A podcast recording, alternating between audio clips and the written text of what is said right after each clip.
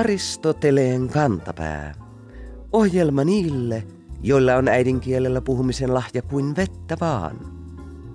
Me tavalliset kansalaiset luulemme aina, että museoiden työntekijöiden tärkein tehtävä on pyyhkiä pölyjä vanhojen taulujen, rukinlapojen ja täytettyjen haahkojen päältä.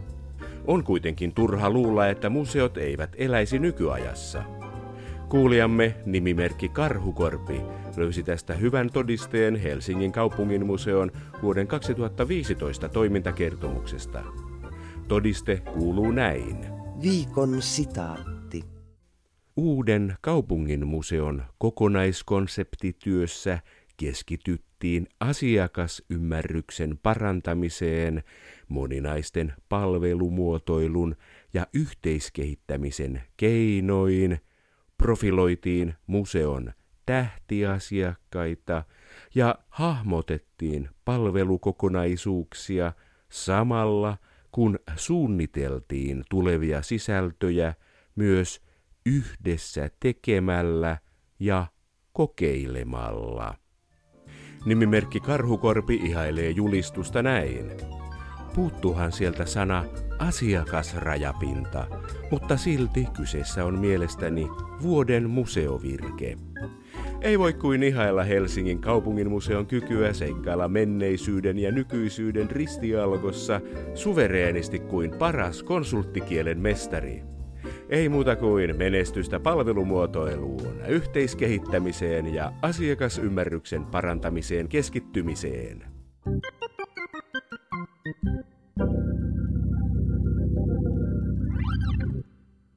Yksi elämäni suurimmista televisiopettymyksistä sijoittuu vuoteen 1975, kun MTV alkoi esittää italialaista Luca Ronconin ohjaamaa minisarjaa Orlando Furioso, eli Raivoisa Roland. Sarjaa nimittäin markkinoitiin samantyyppisenä kuin hiukan tuota aiemmin esitetty sarja, joka oli tehnyt nuoreen rillipäähän aivan giganttisen vaikutuksen. Vaikuttava televisioteos oli italialais-, jugoslaavialais-, ranskalais-, saksalainen tuotanto nimeltään Le Aventure di Ulisse, eli Odysseuksen seikkailut. Vähän yli 10-vuotias uppoutui täysillä jugoslavialaisen pääosan esittäjän Bekim Fehmiun esittämän Odysseuksen turhiin yrityksiin päästä kotiin Välimeren aurinkoisissa maisemissa. Tällaisen realistisesti lavastetun seikkailun jälkeen italialainen, monella festivaalilla palkittu taiteellinen tulkinta keskiaikaisesta Raivoisa Roland-tarusta oli auttamatta lässähdys. Koko sarja oli kuvattu yhden linnan autioissa ja hämärissä huoneissa, joissa Roland ystävineen lausui teatraalisia repliikkejään rullaavien puuhevosten päällä. Jokin Odysseuksen harharetkissä tuntuu kiehtovan vuosituhannesta toiseen. Niinpä myös Paavo Castrénin uusi, runomittaa lukuun ottamatta tarkka suomennos Trojan sota ja Odysseuksen harharetket on mukaansa tempaava lukukokemus. Millainen on Ilian ja Odysseian taival historian hämäristä nykyaikaan? Milloin Homeroksen tarinat löydettiin? Seuraavassa kysymme asiaa professori Paavo Castrénilta. Viime syksynä nimimerkki Ale Ylenius toivoi Aristoteleen kantapäältä ohjelmaa klassisen Kreikan pohjalta ponnistaen Hellaan mytologian hahmojen ja aihelmien vaikutuksesta. Kyseessä on siis kuluvan vuoden 5. Aristoteleen kantapään yleisön toiveohjelma.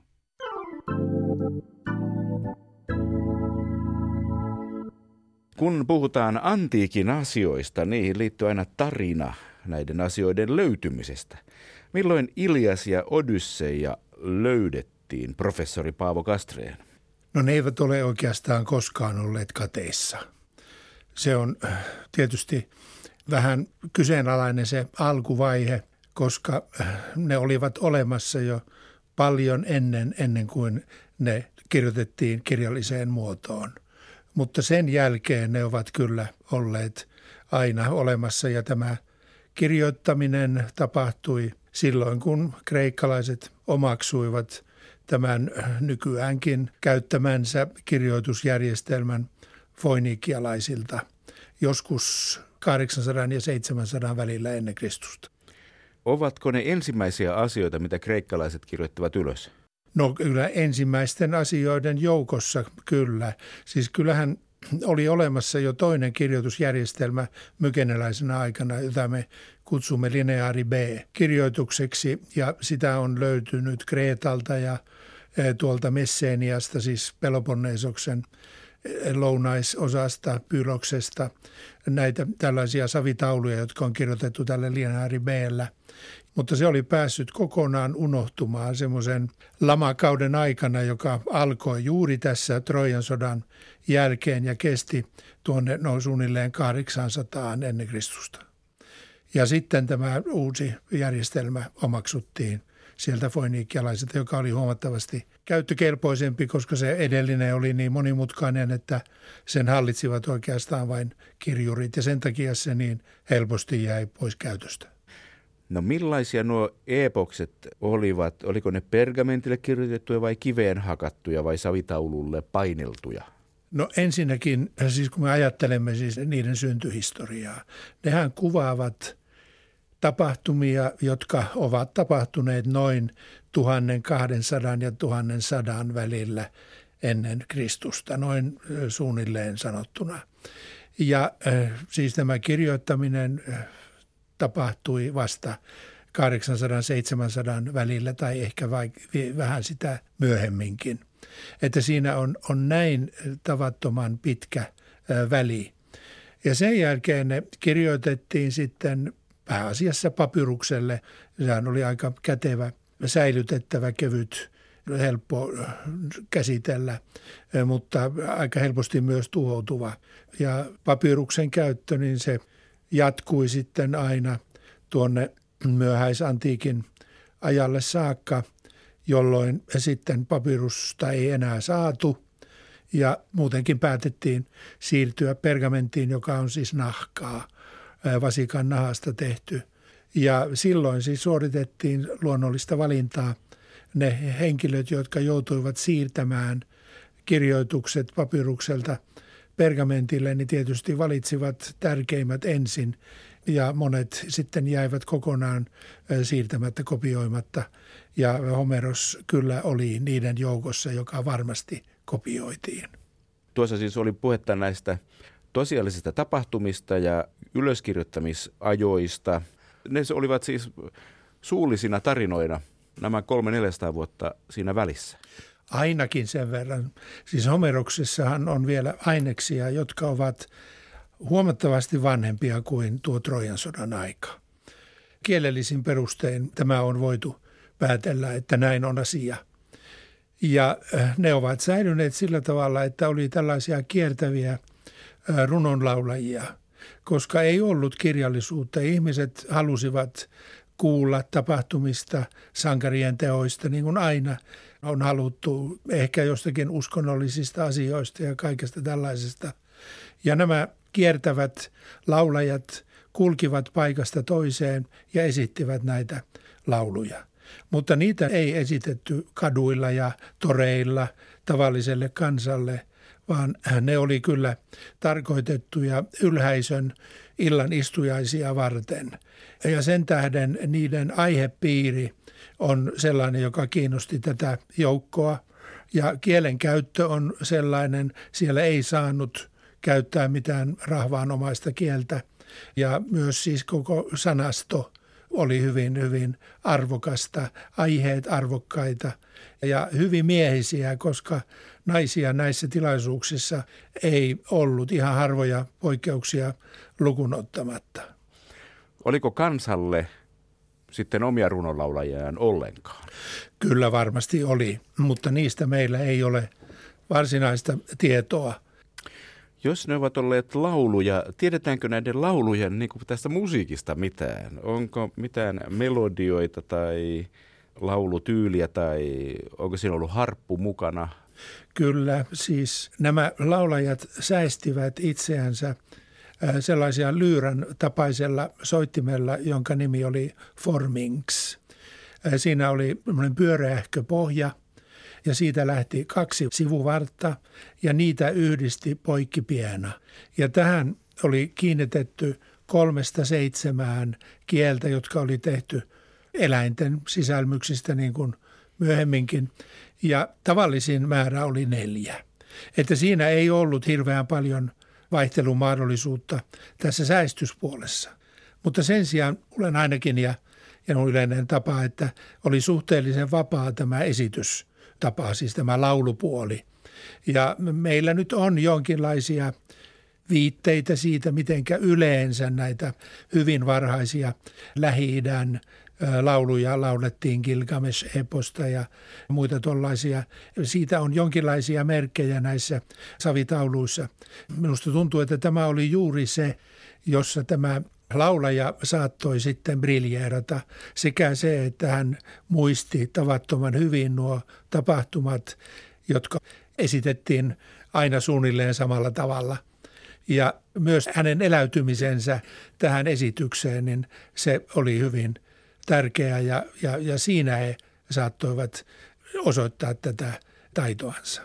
Tämä teidän uusi suomennoksenne Homeroksen tuotannosta on noin 550 sivua. Aika kova homma yhdelle runonlaulajalle osata ulkoa.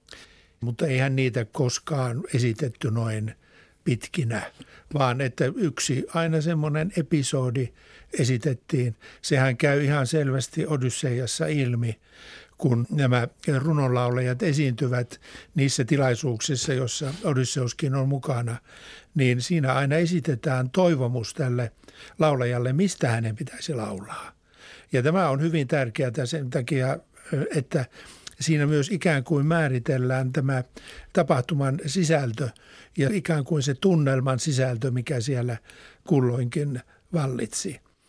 Ja ne olivat sitten hyvin vaikuttavia nämä runot, siis Odysseushan kerta kaikkiaan menettää itse hillintänsä muutaman kerran, kun laulaja laulaa näistä Trojan sodan kaikkein vaarallisimmista ja kriittisimmistä ajankohdista, jossa hänelle tulevat mieleen nämä tapahtumat ja ne kohtalot, joita hänen ystävänsä siellä kokivat. Ne, jotka esiintyvät Odysseiassa, sanotaankin, että he ovat jumalallisia. No se tämä runon laulun perinne, niin se oli tietysti hyvin erikoinen ja kun se oli traditionaalinen, niin siinä on semmoisia tuttuja jaksoja. Esimerkiksi, että toistetaan säe vähän eri sanoilla ja sitten on semmoisia jaksoja, jotka esiintyvät melkein missä tahansa, jotka kuvaavat jotain semmoista vähemmän tärkeää tapahtumaa. Silloin siis tämä runonlaulaja saattoi miettiä seuraavaa vaihetta. Että se on hyvin tarkkaan ollut suunniteltu tämä tapahtuma ja varmasti siis tällainen suuri taiteilija, niin hän kävi sen esityksensä etukäteen hyvin tarkkaan läpi, miten hän aikoo sen esittää. No, mutta siis Ilias ja Odysseia, ne ovat siis olleet suosittuja ja tunnettuja aina. Tykkäsivätkö roomalaisetkin niistä? Roomalaiset tykkäsivät niistä kovasti, ihailivat sitä ja jo 200-luvun puolivälissä Livius Andronicus-niminen Tarentumista sotavankina tullut sivistynyt henkilö käänsi Odysseian latinaksi hyvin kansanomaiselle latinalaiselle runomitalle, jossa hän on sitten käyttänyt esimerkiksi jumalten ja muusien nimien sijasta vastaavia roomalaisten ja me sanomme itaalisten kansojen käyttämien jumaluksien ja nymfien henkien nimiä. Entä sitten levisikö tämä keskiajan eurooppalaisiin tämä Homeros-innostus? No se levisi sillä tavalla, että sitähän tietysti harrastettiin Bysantissa koko ajan. Siellä kopioitiin näitä käsikirjoituksia aina uudelleen ja uudelleen ja tietysti länsipuolella oli aika melskeistä kansainvaellusten jälkeen ja silloin niin oli tiettyjä paikkoja, jossa kulttuuria harrastettiin, varsinkin benediktiiniluostarit olivat sellaisia, mutta sitten kun oppineet muuttivat Konstantinopolista länteen, niin sitten tämä uudelleen alkoi tämä suunnaton kiinnostus Homerosta kohtaan alkukielellä. Ja se on sitten kyllä jatkunut ihan näihin päiviin saakka, eikä osoita minkäänlaisia niin kuin laimentumisen merkkejä. tehän olette valinnut tyylilajiksi vähän niin kuin suorasanaisempaa. Kyllä, mutta siinä on kuitenkin ollut jonkinlainen ohjenuora.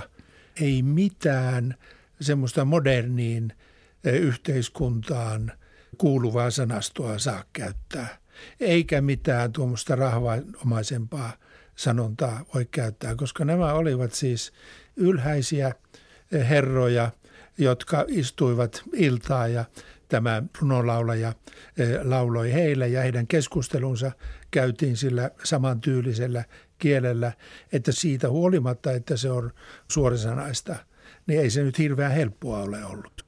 Aina kun mainitaan joku henkilö, niin kerrotaan hänen isänsä ja äitinsä, etenkin jos toinen heistä on Jumala ja vielä heidänkin menneisyydestään tärkeät asiat.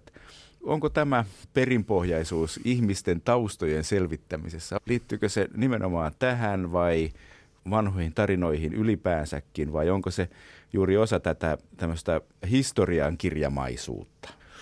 Kun kreikkalaisillahan ei ole sukunimiä, niin kuin roomalaisilla oli, niin sen tähden siis ihan identifiointi mielessä oli järkevää mainita isän nimi, jos oli, niin kuin hyvin usein esiintyy saman nimisiä henkilöitä tai sellaisia, joilla on samantapainen nimi. Ja sitten tietysti jokainen, jolla oli jumalallinen alkuperä, siis nämä jumalathan kuljeksivat ihmisten joukossa ja siellä sanotaan useita kertoja, että kun Jumala tapaa jonkun naisen, niin siitä syntyy aina lapsi. Siis jos ne nyt niin kuin lähemmässä yhteydessä ovat, että ei tule tällaisia niin kuin turhia syleilyjä, vaan siitä aina syntyy lapsi. Ja se on tietysti hyvin arvokas perinne suvulle, henkilölle, että hänen isänsä on Jumala. Sen sijaan jumalattarien kohdalla tämä oli hankalampi tilanne ja monet jumalattaret ja nämä nymfit, jotka ovat tuollaisia puolijumalattaria, niin ne valittavatkin sitä, että heitä kohdellaan tässä suhteessa huonosti, että miehet saavat siementää sen, kun ehtivät, mutta he eivät saa solmia lähempiä suhteita kuolevaisten ihmisten kanssa. Ja yleensä onkin niin, että jos ne siitä huolimatta tällaisia suhteita syntyy, niin harvoin ne ovat erityisen onnellisia. Kyllä se tunnelma on patriarkaalinen. Mutta se, mikä on mielenkiintoista minusta, on se, että Homeros kuvaa tällaista ihanneyhteiskuntaa, joka on tämä faijaakkien yhteisö, joka asui ilmeisesti Korfun saarella. Sitä käytetään nimeä Skeriaa Homeroksella, joka on siis niin kuin Homeroksen mielestä ihanteellinen paikka. Ja siellä on erilainen järjestys siinä suhteessa, että tämä patriarkaalisuus ei ole ollenkaan niin esillä siellä, vaan kuningattarella Areteella, joka on siis kuninkaan puoliso, hänellä on sanansa sanottava myös näissä ihan valtiollisissa keskusteluissa. Ja kun Odysseus menee sinne pyytämään apua, niin hänelle neuvotaan, että mene ja pyydä sitä tältä kuningattarelta, niin silloin sinulla on mahdollisuuksia saada sitä apua. Että vaikka Homeros kuvaa patriarkaalista yhteiskuntaa, niin hänen ihanteensa on sellainen, joka ei ole voittopuolisesti patriarkaalinen. Tämä on minusta erikoista. Aristoteleen kantapään yleisön osasto. Kiusaaminen lähtee usein niin sanotusti lapasesta. Tämä on huomattu myös Nokialla. Ainakin jos on uskominen Aamulehden otsikkoa, jonka kuulijamme Tapio lähetti meille. Siinä kerrottiin, että Nokian kaupunki on päivittänyt vuodelta 2006 olleet epäasiallisen käytöksen, häirinnän ja työpaikkakiusaamisen ohjeet. Antavatko päivitetyt ohjeet työpaikkakiusaajille uusia kehittyneempiä epäasiallisen käytöksen ja häirinnän malleja? Ei sentään. Otsikon laatija on säästellyt sanoja, tuloksenaan nurinkurinen merkitys. Otsikossa olisi varmaan pitänyt olla työpaikkakiusaamisen torjumisen ohjeet. Aristoteleen kantapää toivoo, että simputtaminen, mopottaminen ja pompottelu jäävät Nokian kaupungin uusien ohjeiden myötä pysyvästi historiaan.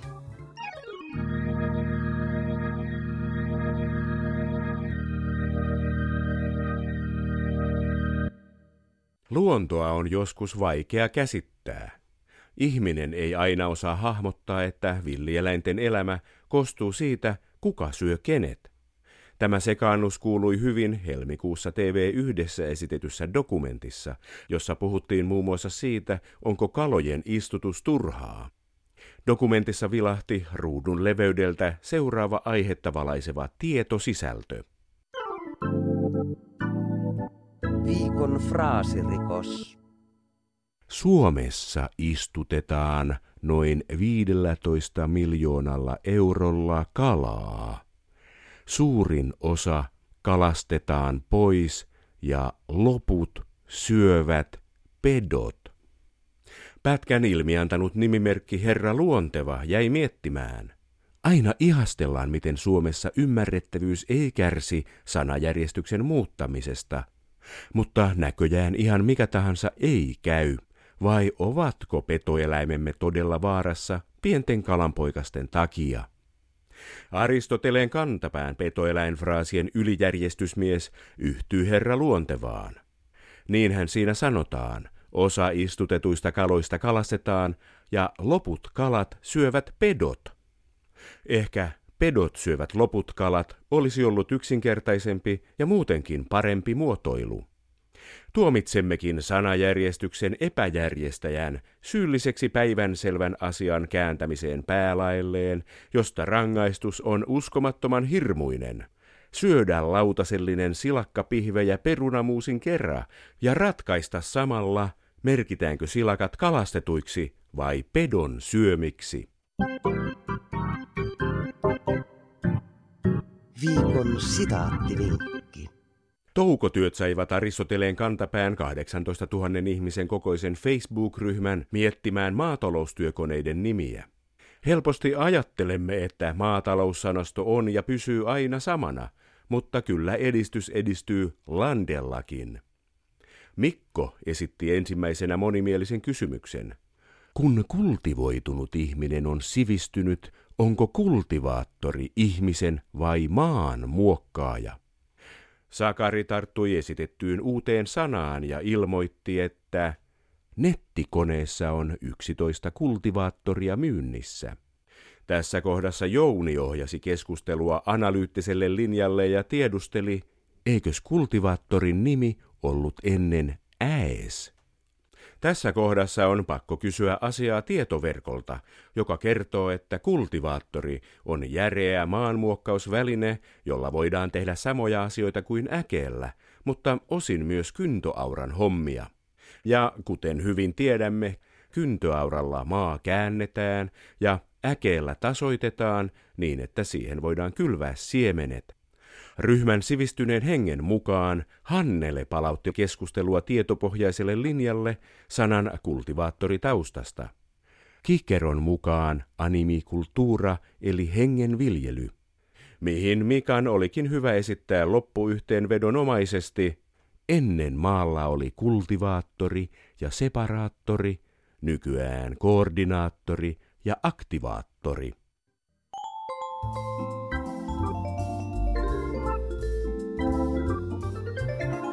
Kerro Aristoteleen kantapäälle, mikä särähtää kielikorvassasi.